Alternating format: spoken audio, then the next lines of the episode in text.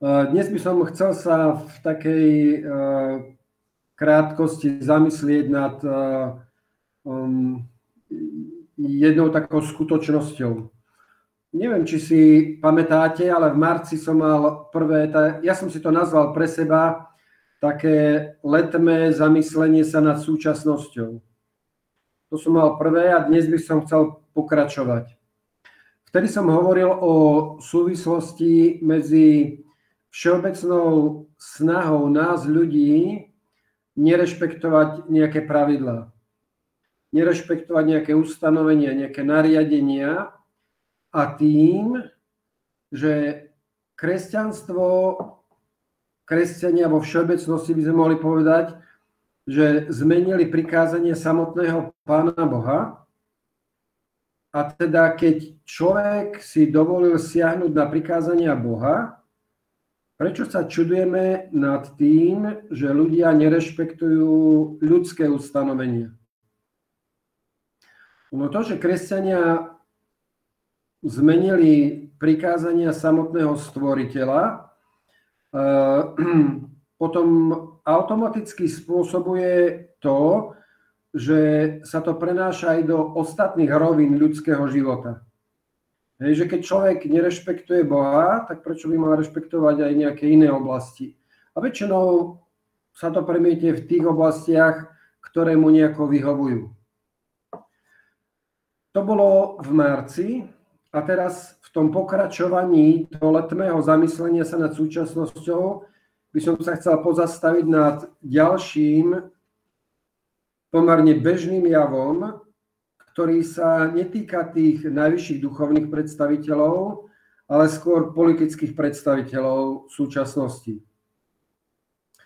V tej prvej časti toho letmého zamyslenia nad súčasnosťou som hovoril o tom, že teda najvyšší predstaviteľa kresťanských cirkví obhajujú zmenu Božieho zákona, potom bežní ľudia si to jednoducho posunú do rôznych iných oblastí života a prispôsobia si pomaly čokoľvek tak, aby im to vyhovovalo. Ak si veriaci ľudia trúfnú na prikázania samotného Boha, Prečo by si potom bežní ľudia netrúfli na akékoľvek ľudské ustanovenia, nariadenia, zákony, vyhlášky a podobne? Ako ľudia sme zrejme stratili také vedomie posvetnosti, že sú jednoducho veci, na ktoré sa nesiaha, ktoré sú posvetné. Jednoducho toho sa neslobodno dotýkať. Mám taký dojem, že pre súčasných ľudí v podstate asi už nič nie je posvetné. Že by sa povedalo jednoducho, toto platí a o tomto sa nediskutuje. Jednoducho to je záväzné, na to sa nesiaha. V tejto druhej časti toho letného zamyslenia nad súčasnosťou by som chcel teda hovoriť skôr o najvyšších politikoch o ich spôsobe vyjadrovania sa a o tom, aký možný dopad to môže mať na bežných ľudí. Čo si z toho bežní ľudia často, čo vydávajú, čo počúvajú, odvodia do bežného života. Práve na základe tohto som zvolil ten text, ktorý sme čítali, to je jedno z prikázaní desatora. Hej. Čítali sme v 2. Mojžišovej 20. kapitole 16. verš, že nevyslovíš krivé svedectvo proti svojmu blížnému, tak toto čítame v ekumenickom preklade. Rohačko preklad hovorí, nepovieš na svojho blížneho falošného svedectva. Jednoducho by sme povedali, že nebudeš krivo svedčiť proti svojmu blížnému. Alebo možno, že ešte jednoduchšie, nebudeš o blížnom hovoriť nepravdu. Jednoducho nebudeš možno, že o druhom človeku hovoriť nepravdu. Toto prikázanie, deviate prikázanie nám hovorí, že si máme dávať pozor, veľký pozor na to, ako sa vyjadrujeme o druhom človeku. Čo o ňom hovoríme. Ako ho popisujeme. či o ňom hovoríme pravdu, alebo nie. Lebo na základe toho, čo hovoríme, si tí druhí ľudia vytvárajú o ňom obraz. A to obraz buď pravdivý, alebo nepravdivý. Buď, reálny, aká je naozaj skutočnosť, alebo falošný. A ono to môže mať mnohé ďalšie dôsledky. Ako ilustráciu by som teda uviedol niekoľko takých veľmi jednoduchých postrehov z bežného života. Neviem, či to vám vadí, ale mne to vadí veľmi. Určite ste si všimli vyjadrenia takého typu, kedy z jedného politického tábora hovoria o tom druhom, že oni, keď boli pri moci, tak urobili predražené tendre minuli 100 tisíce alebo dokonca milióny eur naviac. Jedna strana obvinuje druhú. Mnohokrát z konkrétnych údajov, kde lietajú obrovské sumy. Toto sa často deje pred voľbami. Ale nielen vtedy. Kedy sa jedna strana snaží tú druhú, tú svoju opozíciu očierniť, koľko sa len dá. A vyťahujú sa argumenty, spomínajú sa fakty, pri ktorých sa človeku mnohokrát zatajuje dých a hovorí si, je vôbec toto možné? A ja si vtedy pri takýchto prežitostiach skoro vždy zvyknem povedať, ak je toto pravda, čo bolo povedané o tom alebo onom človeku, o tom alebo onom vysoko postavenom politikovi, potom je to treba doložiť, je to treba dokázať, treba to zdokumentovať a potom tento človek za takéto hospodárenie by mal ísť do väzenia. No ak to nie je pravda, na druhej strane hovorí vám si, a ten človek to o tom druhom hovoril len preto, aby o ňom vytvoril zlú mienku vo verejnosti, a tým odstránil svojho potenciálneho politického soka, potom ten, ktorý to hovorí, podľa môjho súdu by mal ísť rovnako do väzenia za porušovanie tohto prikázania, nepovieš na svojho blížneho falošného svedectva. Ak je to pravda, potom tu treba dokázať.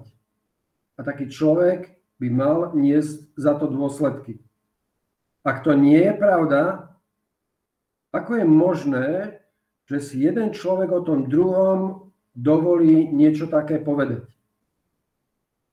Viem, že politici sa veľmi často uh, spoliehajú na, na imunitu, ktorú majú. Automaticky, uh, ak sú poslanci, tak majú poslaneckú imunitu a žiaľ, že za toto sa vie skryť strašne veľa zla. Strašne veľa zla.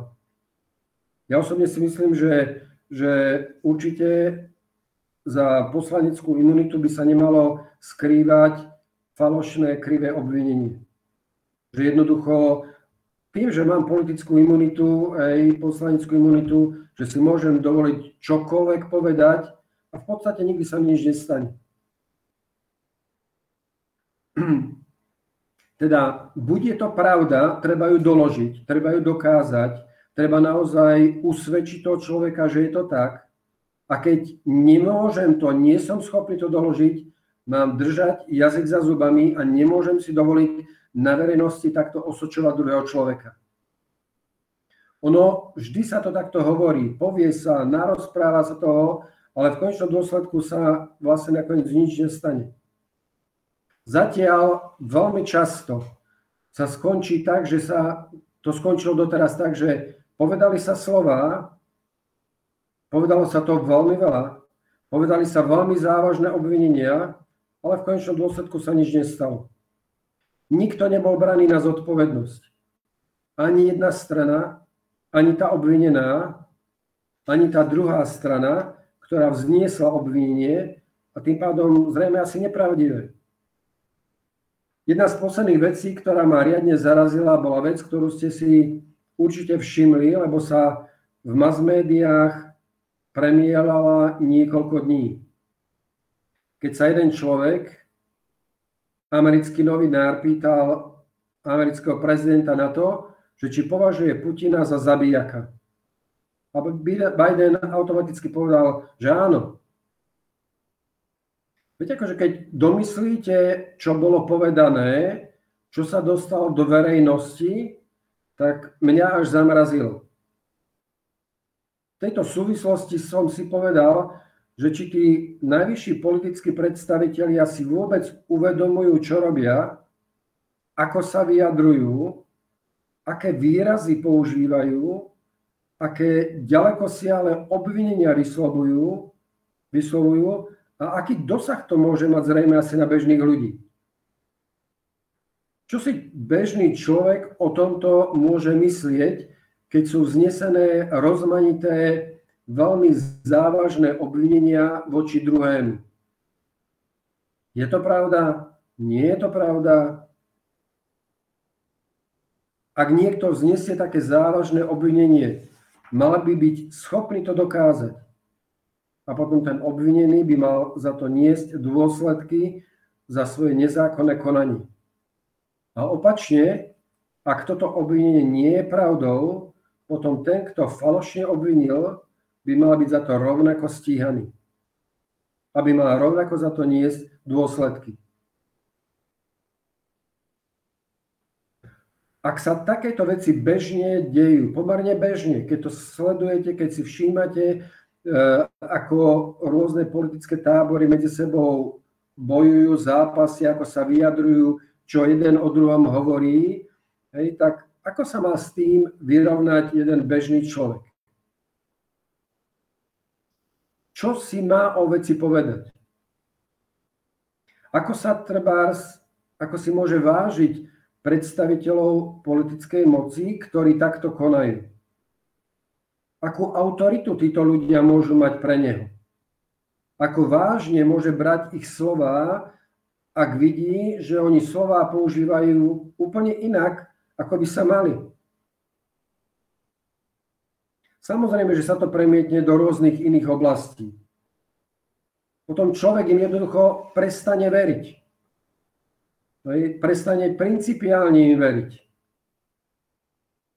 Ak oni povedia a v podstate nič sa nedeje, tak je to pravda, nie je to pravda, dá sa tomu veriť, nedá sa tomu veriť, čo si mám o tom myslieť? Aké percento z toho, čo bolo povedané, je vôbec pravda? A vlastne je vôbec niečo z toho pravda? Akú váhu môžu mať slova takýchto ľudí? A preto myslím si, že najhorším takým dôsledkom je strata dôvery že ľudia vlastne prestanú tým ľuďom veriť. A bez dôvery sa veľmi ťažko existuje. Keď si v kľude pouvažujete a zamyslíte sa nad tým, že vlastne my celá spoločnosť fungujeme na tom, že si veríme. A priori si veríme, len vtedy, keď zistíme, že niekto nás niekoľkokrát oklamal, tak už mu automaticky potom prestaneme veriť. Ale za normálne, normálnych okolností každému bežne veríme. Lebo, lebo inak sa fungovať nedá. Inak sa žiť nedá, ak človek prestane jeden druhému veriť. A teda toto správanie si myslím, že do veľkej miery má za dôsledok, že ľudia prestávajú veriť. Prestávajú dôverovať tomu, čo bolo povedané. A človek nakoniec potom má chaos. Strata dôvery bola vlastne aj základom tých e, narušených vzťahov, vzťahov aj pri prvom hriechu Adama a Evy. Naši prví rodičia stratili dôveru vo svojho stvoriteľa, prestali veriť svojmu Bohu a rozhodli sa dôverovať radšej Božiemu nepriateľovi a vieme, čo to prinieslo. Prinieslo to rozvrat a chaos, utrpenie a bolesť. Keď človek prestane veriť, keď prestane ako základnú vieru mať na to, aby mohol fungovať v spoločnosti, je chaos.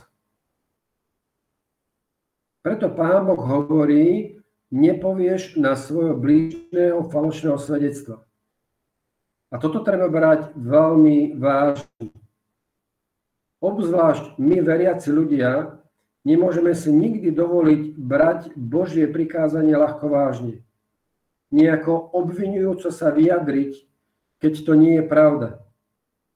Očierňovať toho druhého, len aby vyniklo, že ja som lepší. Hovoriť nepravdy, len aby som v očiach tých druhých toho druhého čo najviac znemožnil. Aby som čo najhorší obraz o ňom vytvoril. Toto je veľmi nečestné a veľmi nemorálne správanie sa. Žiaľ, vidíme to veľmi často. Vidíme to veľmi často a ja mnohokrát si hovorím, keď to počujem, ako jeden druhého obvinuje, že či tí ľudia nemajú trošku súdnosti, že, že to prikázanie nepovieš falosného svedectva, ako keby im absolútne nič nehovorilo. A preto si myslím, že ako veriaci ľudia by sme sa mali naozaj modliť a robiť všetko preto, aby sme žili veľmi dôsledne podľa tohto prikázania. Nepovieš na svojho blížneho falošného svedectva. Veľmi zvažovať, čo povieme, ako sa vyjadríme. Či povieme to, čo povieme, či to bude naozaj pravda, alebo to bude dokonca nepravda. Božie prikázania treba brať veľmi vážne. Preberáme ich alebo spomíname ich aj teraz v súvislosti e, s úlohami sobotnej školy. Božia vôľa, ktorá bola vyjadrená v desatore, je, je veľmi dôležitá vec pre bežný život, pre bežné fungovanie ľudskej spoločnosti a my ako veriaci ľudia o to viacej by sme si mali dávať pozor na to, ako sa vyjadrujeme. Modlíme sa preto a robme všetko preto, aby sme naozaj dôsledne žili podľa tohto prikázania, ktoré hovorí, nepovieš na svojho blížneho falošného svedectva. Alebo nevyslovíš nejaké krivé svedectvo. Nepovieš nejakú nepravdu, zjednodušene povedané, o svojom blížnom.